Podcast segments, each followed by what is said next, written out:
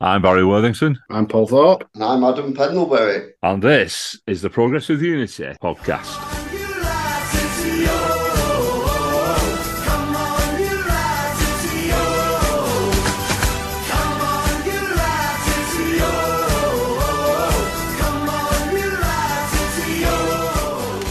Fixture release day.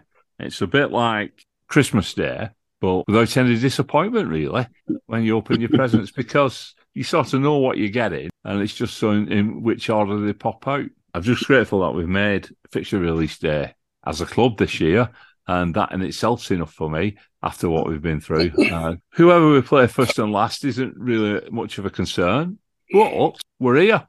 We've got the fixtures out, and away we go. I agree with you, Barry. I felt like all my Christmases have come together last week because it was, as we well know from the excellent podcast from Caroline and Lisa and Andy last week, we were on the brink and we might not have had a fixture list. So I agree with you that it uh, is like Christmas.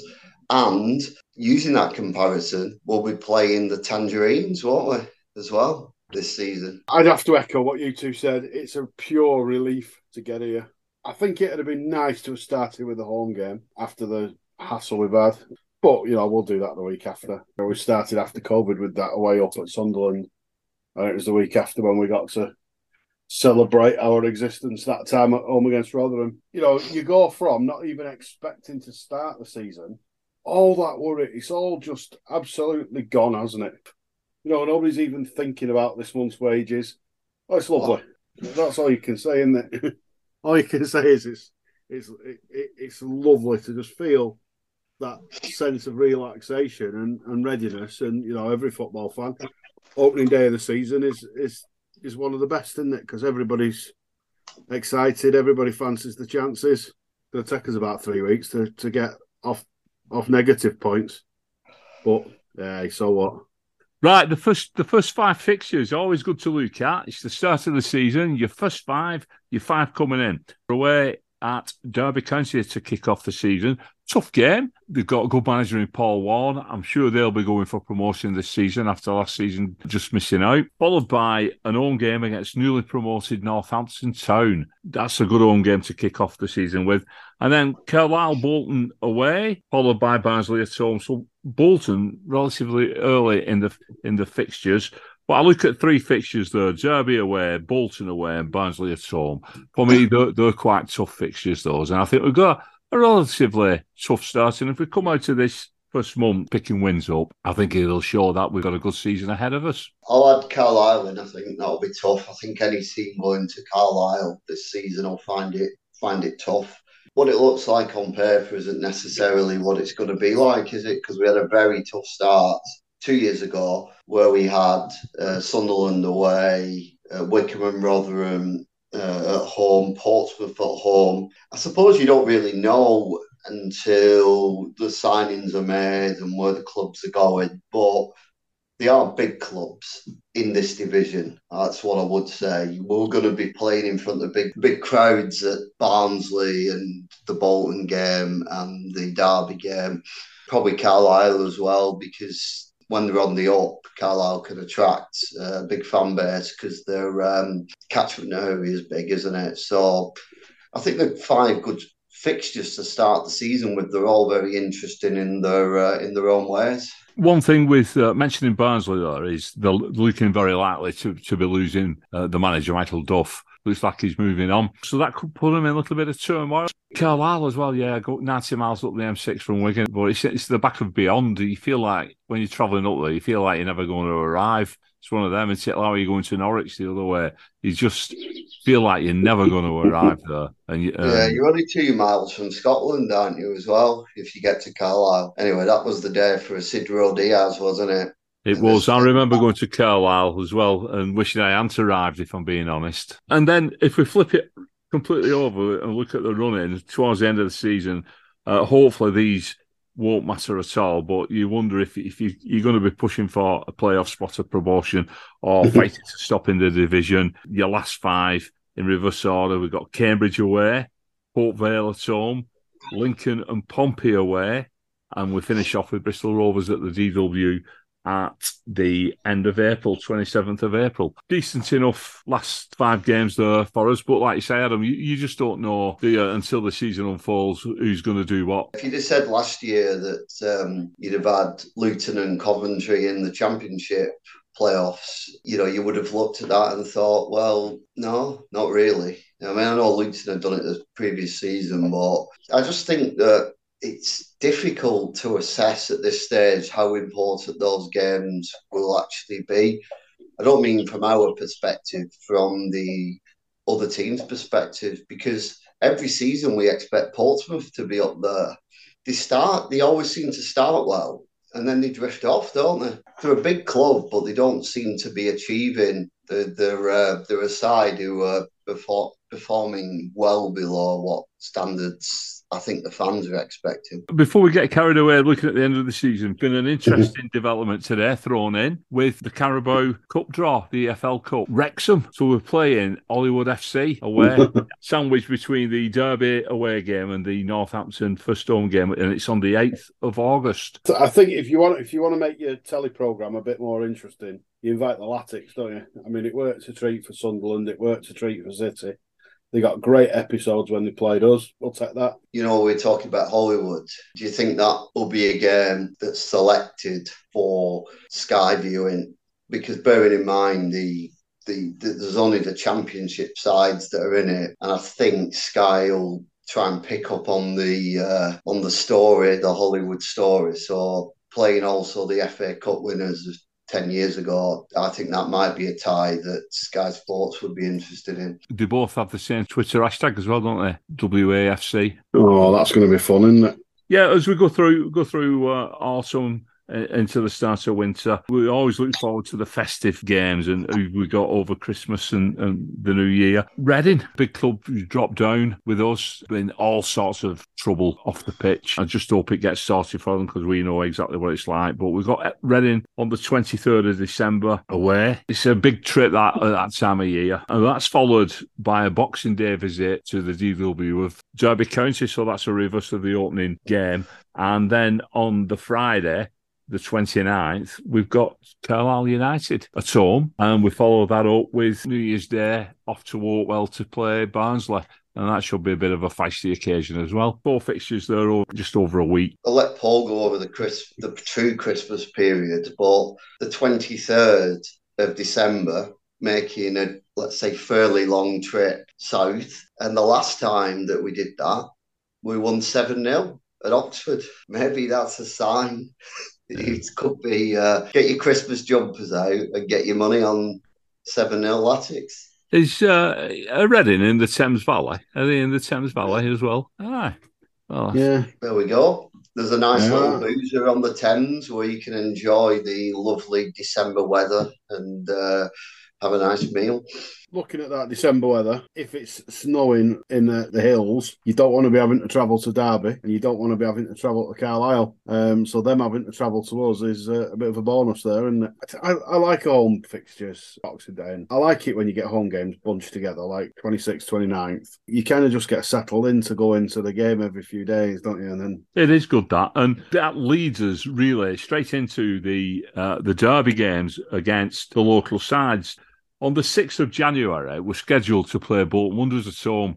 Guarantee that one of us will be in the third round of the FA Cup, and that that game's going to be moved to a uh, a midweek. I'm going to chickens here, but I, I think either ourselves or, or Bolton are, are, going to progress in the cup, unless obviously you know the draw is really unfavourable. But uh, I think there's a good chance one of us will be in the third round, and you can see that game being moved to a night match.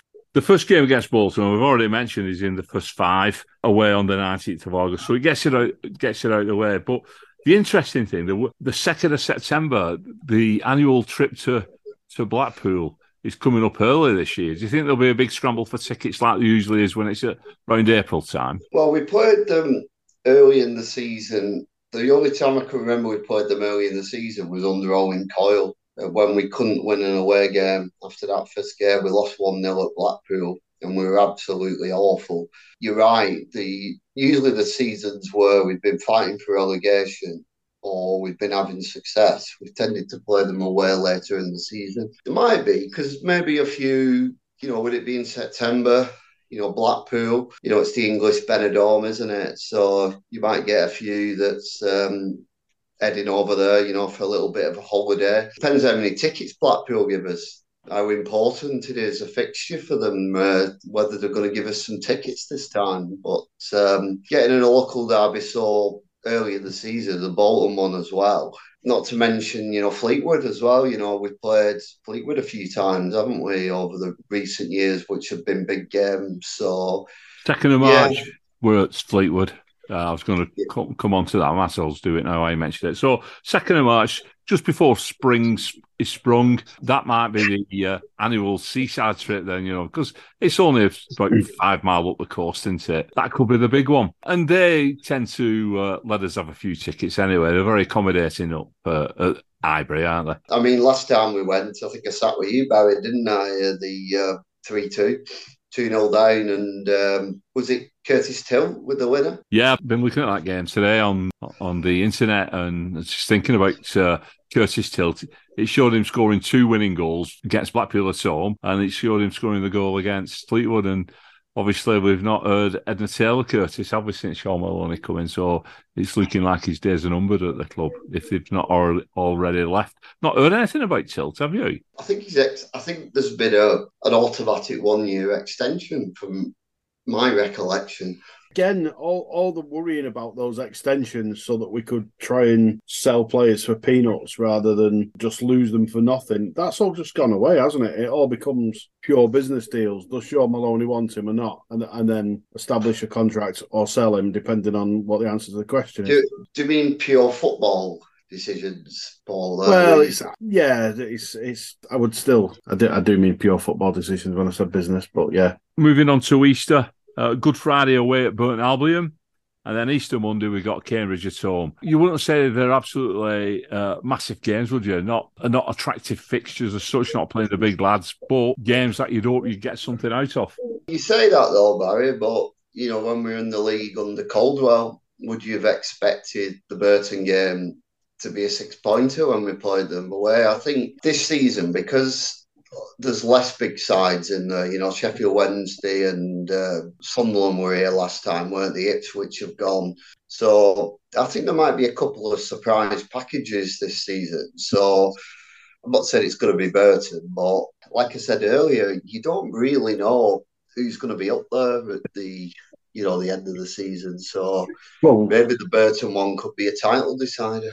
Yeah, you're picking six, aren't you, to go up and make the playoffs. If you've not got those traditionally big clubs in there, you're going to have to pick some smaller clubs. The one that stands out for me there at the at the back end of that is not the Easter, it's Portsmouth. Dare we put ourselves in a position where we right the wrongs of going 2 0 up and then conceding uh, conceding three like we did last time? Also, uh, the Papa John's has been drawn this week, and we've picked up Fleetwood and Tranmere Rovers. And today it's been uh, confirmed that Leicester City under 21s will also be the fourth member of the group that we're in. So we've got Leicester, who will play at the DW, and then I'm not too sure about where we will play Fleetwood or Tranmere. I think uh, dates, times, and, and, venues have to be arranged between the clubs. So, so that's something to look forward to. I'll be honest with you, I always enjoy going to the Papa John's because you get a chance to see the some of the younger lads starting and, and playing against first team players. And I, I always find it interesting to watch them and it's, it's usually good evening. Uh, good evening. Our youngest ever side was played, wasn't it, against Accrington? Uh, youngest average age uh, side, and also a youngest player, I think. I think that's still the case, isn't it? Weir. Jensen Weir, yeah, that's correct. Pre season been confirmed, got Everton on the 22nd of July, Tranmere Rovers on the 28th, away, and Markham away on the 29th, a day later. So I'm sure that'll be split between uh, the under 23s and, and the first team. But Everton is the big game. On the 2nd of July, we're going away for a week and we're going to Hungary uh, on a training camp. We're going to the Hungarian national squad headquarters where they'll be doing uh, some intensive training and playing a behind closed doors friendly as well. Just come in there, Barry. Hopefully, they'll uh, get an opportunity to go to the Hungarian baths which I uh, enjoyed very much when I was in Budapest. It's uh, it's a good day out, very relaxing, but nice party atmosphere uh, as well. So a bit of team bonding in there. And they've also got one of those um, ice pools, so you can go in the heat of the baths, and then you can jump in the ice pool as well. So uh, I think that'll be really good. We'll have to ask Dr. Tobin about the benefits of that. Well, I could ask me uh, stepdad if he was still alive because he was born about 30 miles from Budapest. Kelman Peredi is his name. Was he, part of the, um, he was part of the Hungarian uprising, chased out of oh, Hungary by the Russians. No, I never knew that about you, Barry. That's uh, very... a bit more. So a bit of Australian, a bit of Hungarian, and a bit of Wigan in me. Multicultural is this guy here, multicultural. We've also got up to six friendlies penciled in with local sides. Now, I've read this on the official website today, so I think I'm not sure if that's like Abram FC, Wigan Cosmos, Park Lane, etc., or they're, they're, talking about Chorley, Atherton Collieries, etc. Uh, Bryn Lights.